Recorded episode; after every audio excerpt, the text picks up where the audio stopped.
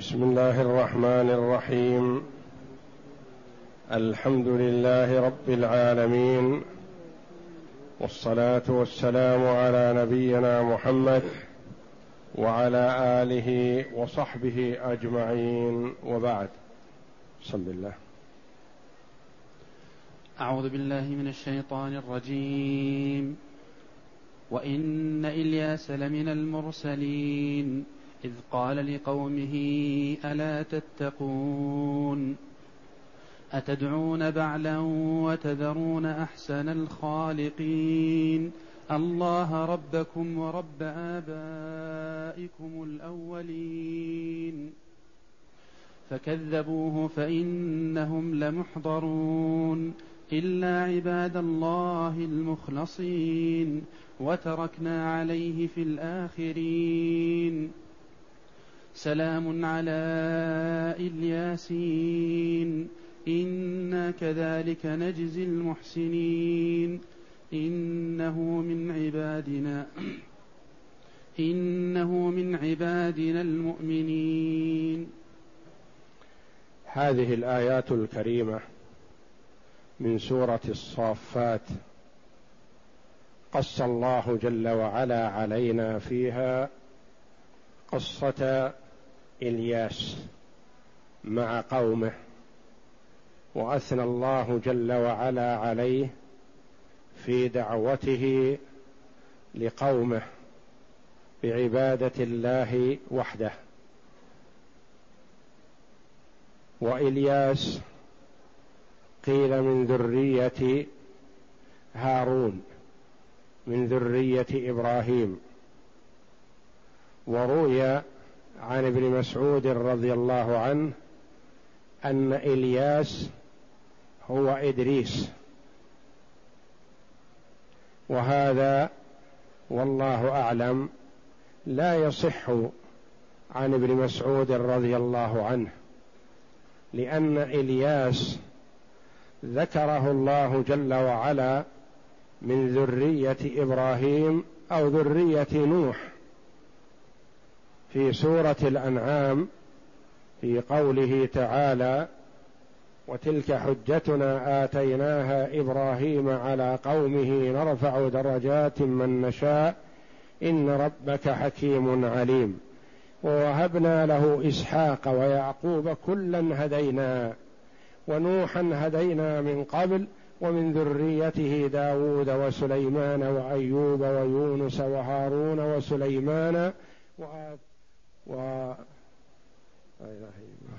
وإسماعيل وإلياس وإسماعيل واليسع فذكر الله إلياس من ذرية نوح أو من ذرية إبراهيم على الخلاف بين المفسرين رحمهم الله في قوله تعالى ومن ذريته هل يعود إلى إبراهيم أو يعود إلى نوح عليهم الصلاة والسلام. وإدريس من المعلوم أنه جد نوح عليه السلام. إدريس قبل نوح عليه الصلاة والسلام عليهما الصلاة والسلام.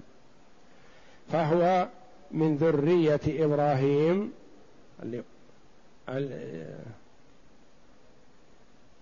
الياسين من ذرية إبراهيم وقيل إنه من أولاد هارون أخي موسى عليهم الصلاة والسلام. قال ابن كثير رحمه الله تعالى قال قتاده محمد بن إسحاق يقال إلياس هو إدريس. وقال ابن أبي حاتم حدثنا أبي حدثنا أبو نعيم حدثنا إسرائيل عن إسحاق عن أبي إسحاق عن عبيدة بن ربيعة عن عبد الله بن مسعود رضي الله عنه قال إلياس هو إدريس. وكذا قال الضحاك وقال وهب بن منبه هو إلياس ابن منسي بن فنحاص ابن العيزران ابن هارون ابن عمران. بعثه الله تعالى في بني إسرائيل بعد حزقيل عليهما السلام وكانوا قد عبدوا صنما يقال له بعل فدعاهم إلى الله تعالى ونهاهم عن عبادة ما سواه. وكان قد آمن به ملكهم ثم ارتد واستمروا على ضلالتهم ولم يؤمن به منهم أحد. فدعا الله عليهم فحبس عنهم القطر ثلاث سنين ثم سألوه أن يكشف ذلك عنهم ووعدوه الإيمان به إن هم أصابهم المطر. فدعا الله تعالى لهم فجاءهم الغيث فاستمروا على أخبث ما كانوا عليه من الكفر.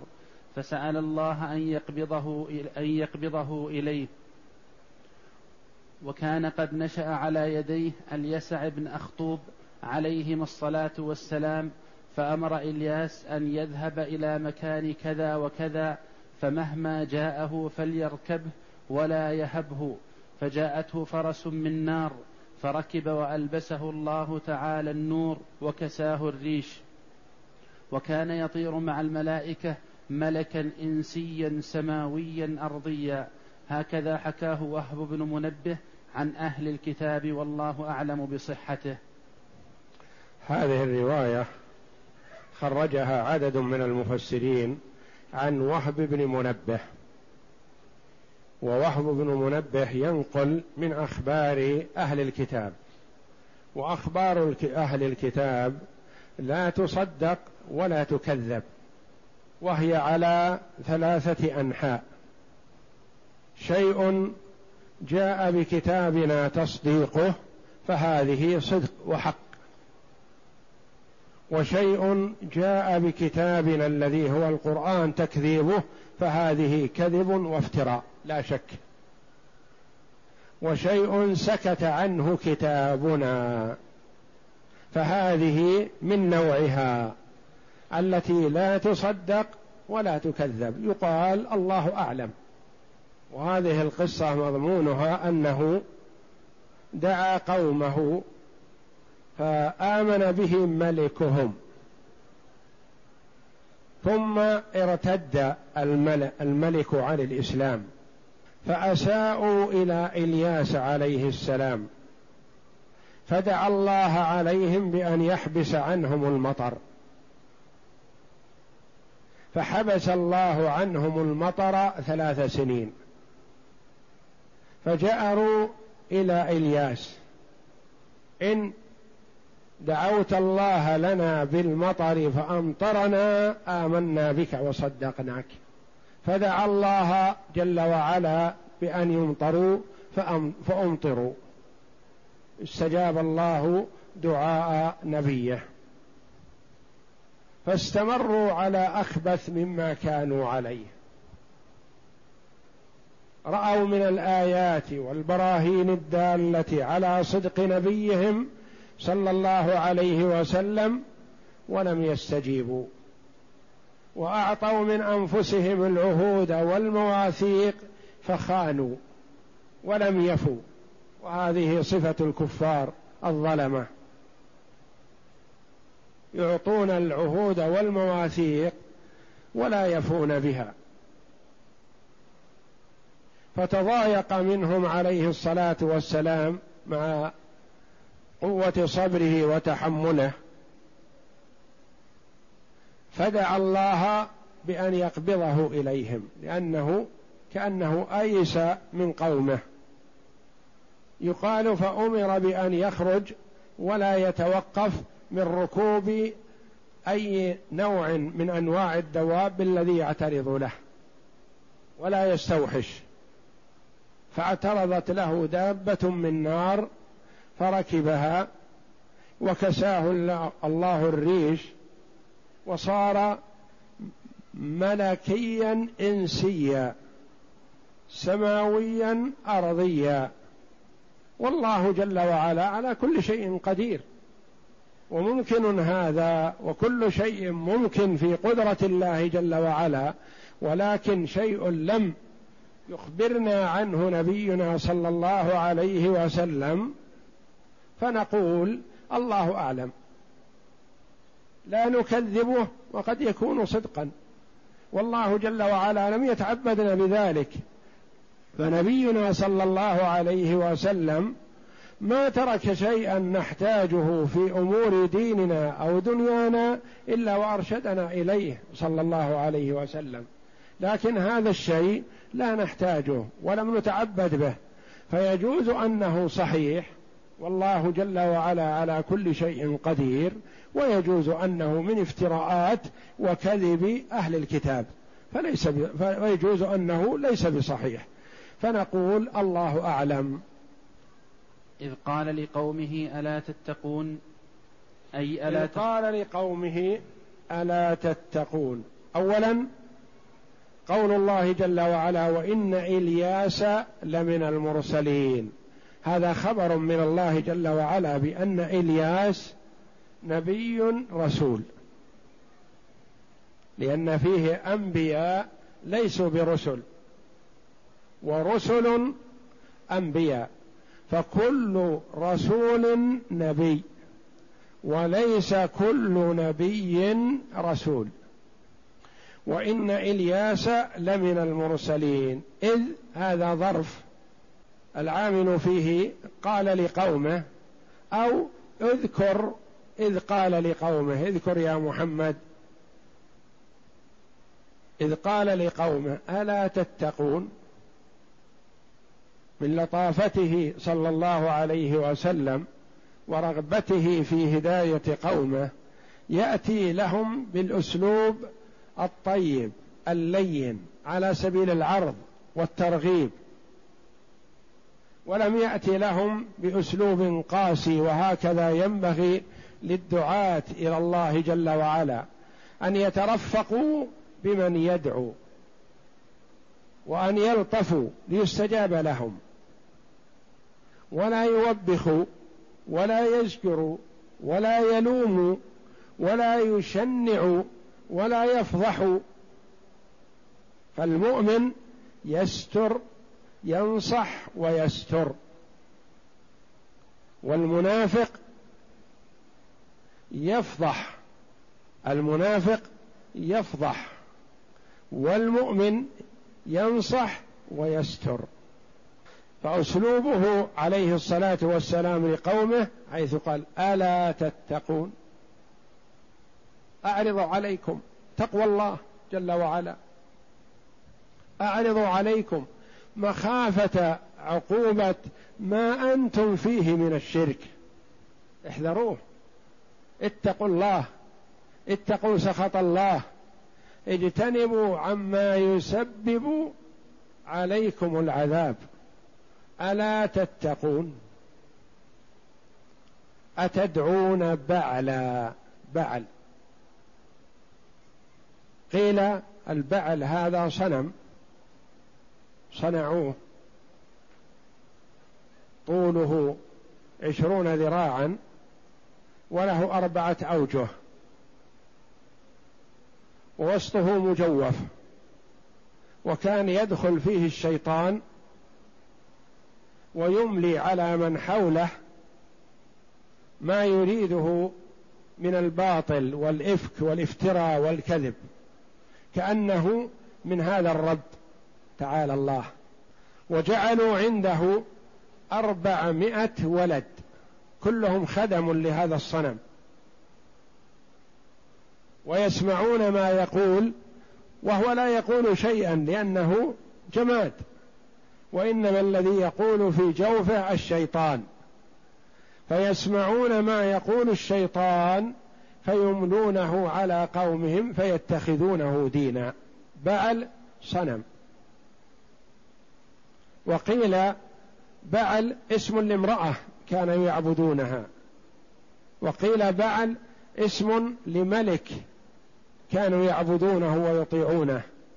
وقيل البعل الرب والقيم في لغة أهل اليمن.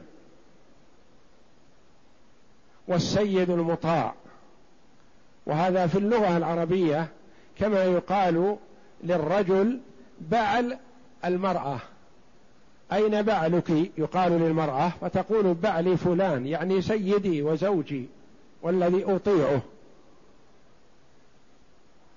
فيطلق على ما يتخذ من دون الله يسمونه بعلا من باب أنه رب والرب هو الله جل وعلا لكنه عندهم مطاع. أتدعون بعلا؟ نعم. إذ قال لقومه ألا تتقون؟ أي ألا تخافون الله عز وجل في عبادتكم غيره؟ أتدعون بعلا وتذرون أحسن الخالقين؟ قال ابن عباس رضي الله عنهما ومجاهد وعكرمة وقتاده والسدي بعلا يعني ربا. قال عكرمة وقتاده وهي لغة أهل اليمن. لغة أهل اليمن يسمون الرب بعل من باب السيادة والطاعة. نعم. وفي رواية عن قتادة قال وهي لغة وهي لغة أزد شنوءة. وقال ابن إسحاق أخبرني بعض أهل العلم أنهم كانوا يعبدون امرأة اسمها بعل. وقال عبد الرحمن بن زيد بن أسلم عن أبيه هو اسم صنم كان يعبده أهل مدينة يقال لها بعل بك غربي دمشق. وقال يعني هو اسم بعل الصنم بعل. والمكان بك فيقال بعل بك. وسميت المدينة يقال أنها في الشام مدينة اسمها بعل بك بهذا الاسم. نعم. وقال الضحاك هو صنم كانوا يعبدونه. هو لا منافاة بين هذه الأقوال سواء كان على قول من قال ابن عباس وغيره بأنه الرب يعني أتدعون بعلا تتخذونه ربا أو تدعون بعلا أي المرأة هذه التي تعبدونها من دون الله. أو الصنم اسمه بعل أتدعون بعلا يعني تدعون هذا الصنم وتذرون تتركون عبادة الله جل وعلا الذي هو الخالق الرازق المحيي المميت. وتذرون يعني تتركون عبادة أحسن الخالقين. من هو أحسن الخالقين؟ هو الله جل وعلا. نعم. أتدعون بعلا؟ أي أتعبدون صنما؟ وتذرون أحسن الخالقين الله ربكم ورب آبائكم الأولين أي هو المستحق للعبادة وحده لا شريك له. قال الله تعالى فكذبوه. نعم. الله ربكم ورب آبائكم الأولين. فيها قراءتان. القراءة قراءة بنصب الأسماء الثلاثة. الله ربكم ورب آبائكم الأولين. على أنها بدل من أحسن الخالقين. أو عطف بيان. أو صفة. أحسن الخالقين من هو؟ الله. أحسن الخالقين الله ربكم ورب آبائكم الأولين. قراءة أخرى بالضم بالرفع. الله ربكم ورب آبائكم الأولين. أتدعون بعلا وتذرون أحسن الخالقين؟ الله ربكم ورب آبائكم الأولين. على أنه خبر لمبتدأ محذوف تقديره هو الله. أو مبتدأ وربكم خبره ورب معطوف عليه. الله ربكم ورب آبائكم الأولين. واستحسن كثير من أئمة اللغة الرفع. لأن الرفع لا يلزم منه لا يكون فيه حذف ولا تقدير شيء واضح. وتذرون أحسن الخالقين الله مبتدأ. ربكم خبره. الله ربكم. ورب آبائكم الأولين. نعم. قال تعالى فكذبوه فإنهم لمحضرون. أي يعني ترتب على هذه الدعوة بعد الدعوة مباشرة كذبوه ما استجابوا له وما نظروا في أمرهم وما تأملوا بل مباشرة بعد الدعوة التكذيب ولم يتأملوا ولم ينظروا. فماذا كانت النتيجة؟ فإنهم لمحضرون. الإحضار هو التوعد بالعذاب. فإنهم لمحضرون يعني متوعدون بالعذاب محضرون إلى العذاب. أي للعذاب يوم الحساب. إلا عباد الله المخلصين. إلا عباد الله المخلصين. فإنهم فكذبوه فإنهم لمحضرون. استثنى الله جل وعلا من؟ عباد الله المخلصين عباد الله المخلصين. قراءتان سبعيتان يعني من القراءات السبع. المخلصين الذين استخلصهم الله جل وعلا واصطفاهم لعبادته.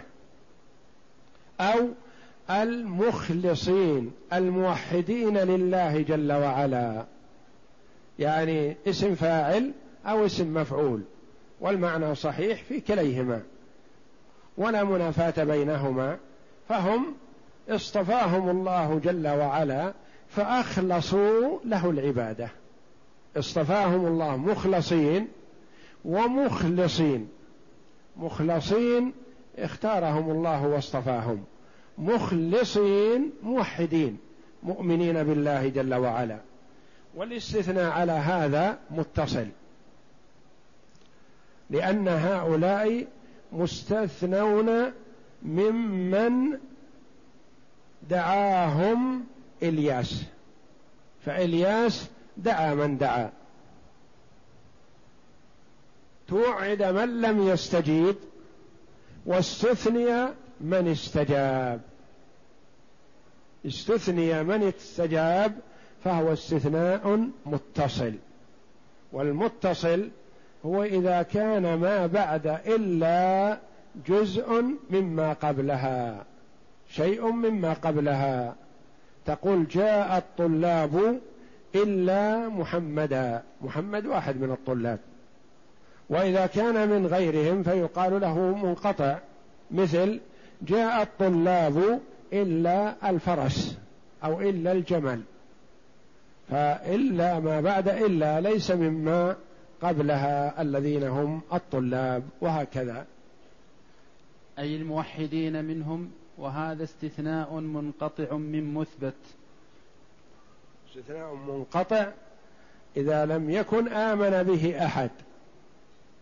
واستثناء متصل إذا كان هؤلاء من أتباع إلياس ممن آمن به ممن دعوا.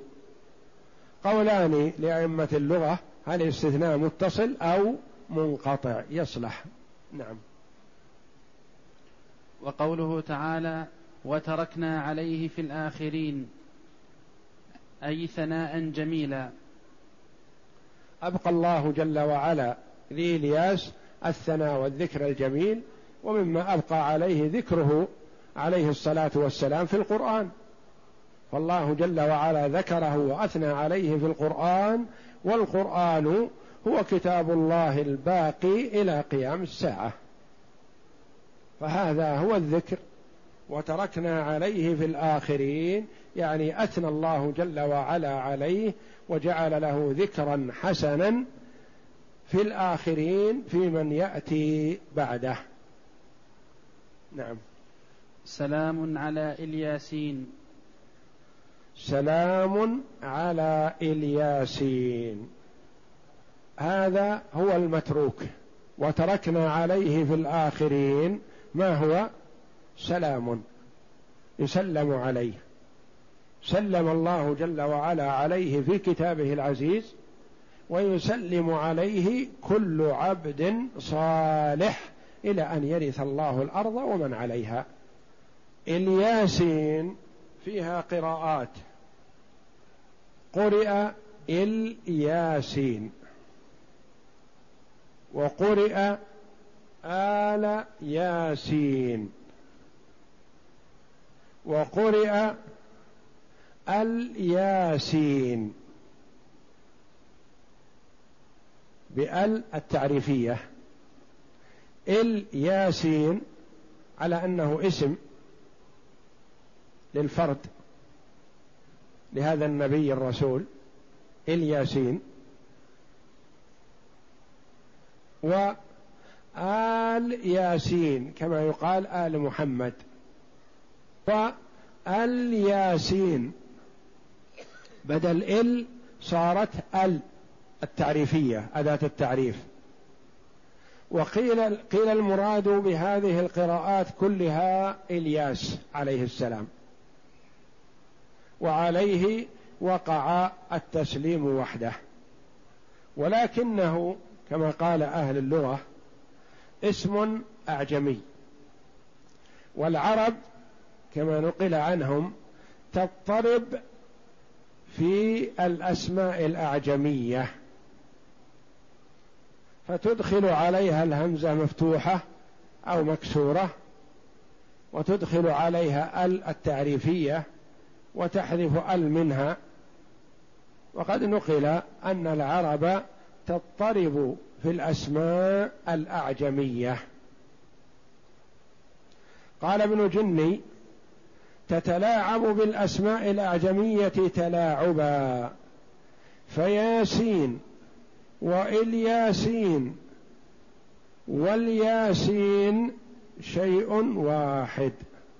قال الأخفش العرب تسمي قوم الرجل باسم الرجل الجليل منهم فيقولون المهالبة يعني قوم المهلب ابن أبي صفرة بصفته قائد عظيم ومشهور يقال هذا من المهالبة وهو ليس منسوبا إلى هذا الرجل وإنما لكونه من قومه أطلق اسم المهلب على كل من حوله.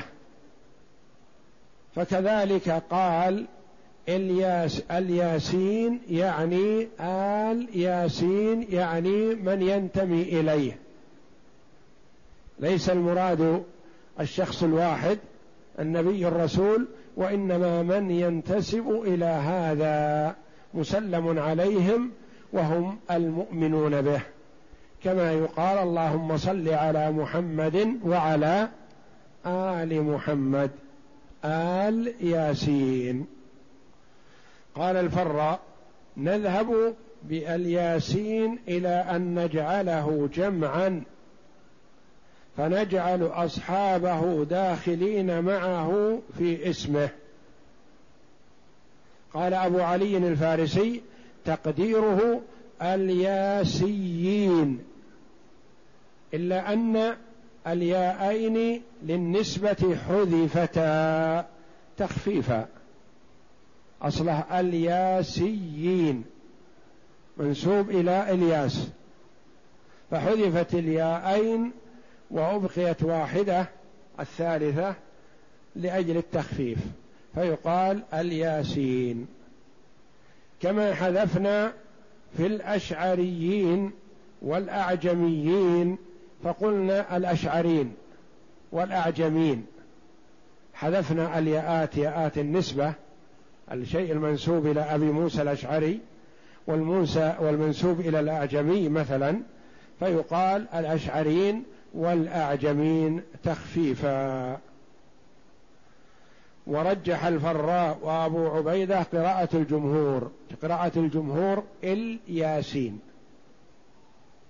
قال قال لأنه لم يقل في شيء من السور آل فلان وإنما كان يذكر النبي وحده. لم يقل آل إبراهيم. ولم يقل سلام على آل إبراهيم وإنما قال سلام على إبراهيم. سلام على نوح في العالمين. وهنا قال سلام على إلياسين على أنه اسم واحد مفرد وليس المراد جماعته. وقيل المراد بآل ياسين آل محمد. وهذا بعيد لأنه لم يرد ذكر للرسول صلى الله عليه وسلم في الآيات قريبا. وقال الواحدي وهذا والله أعلم قال نحن آل محمد آل ياسين.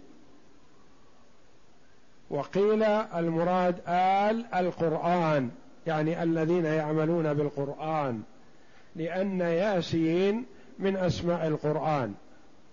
ورد هذا من أسماء القرآن في سورة ياسين. ياسين والقرآن الحكيم. قيل أن كلمة ياسين من أسماء القرآن.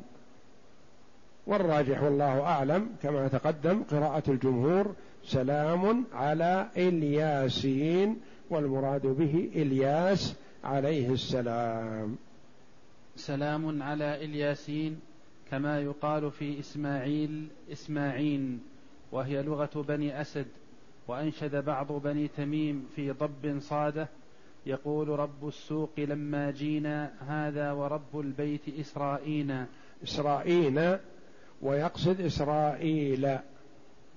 إسرائيل يعني من بني إسرائيل.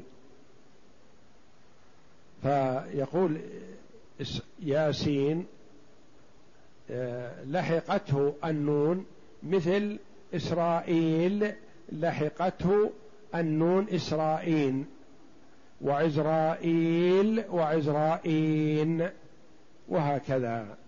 ويقال ميكال وميكائيل وميكائين وإبراهيم وإبراهام وإسرائيل وإسرائيل وطور سيناء وطور سينين. يعني هذه الأسماء الأعجمية وردت في القرآن ويرد في الكلام نطقها بألفاظ متعددة تصديقا لما قاله بعض المفسرين بأن العرب تضطرب في الأسماء الأعجمية يعني لا تتقيد بلفظ محدد فيها.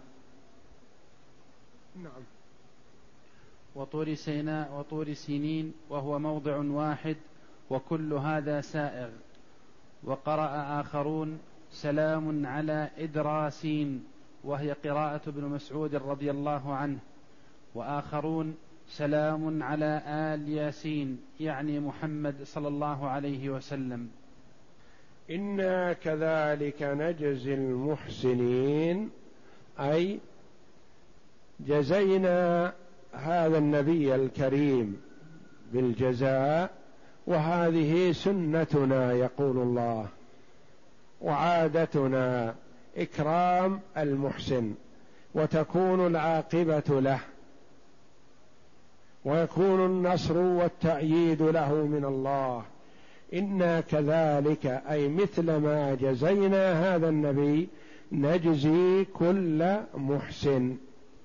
فعلى المرء أن يحسن في عمله ليستحق الجزاء من الله جل وعلا. نعم.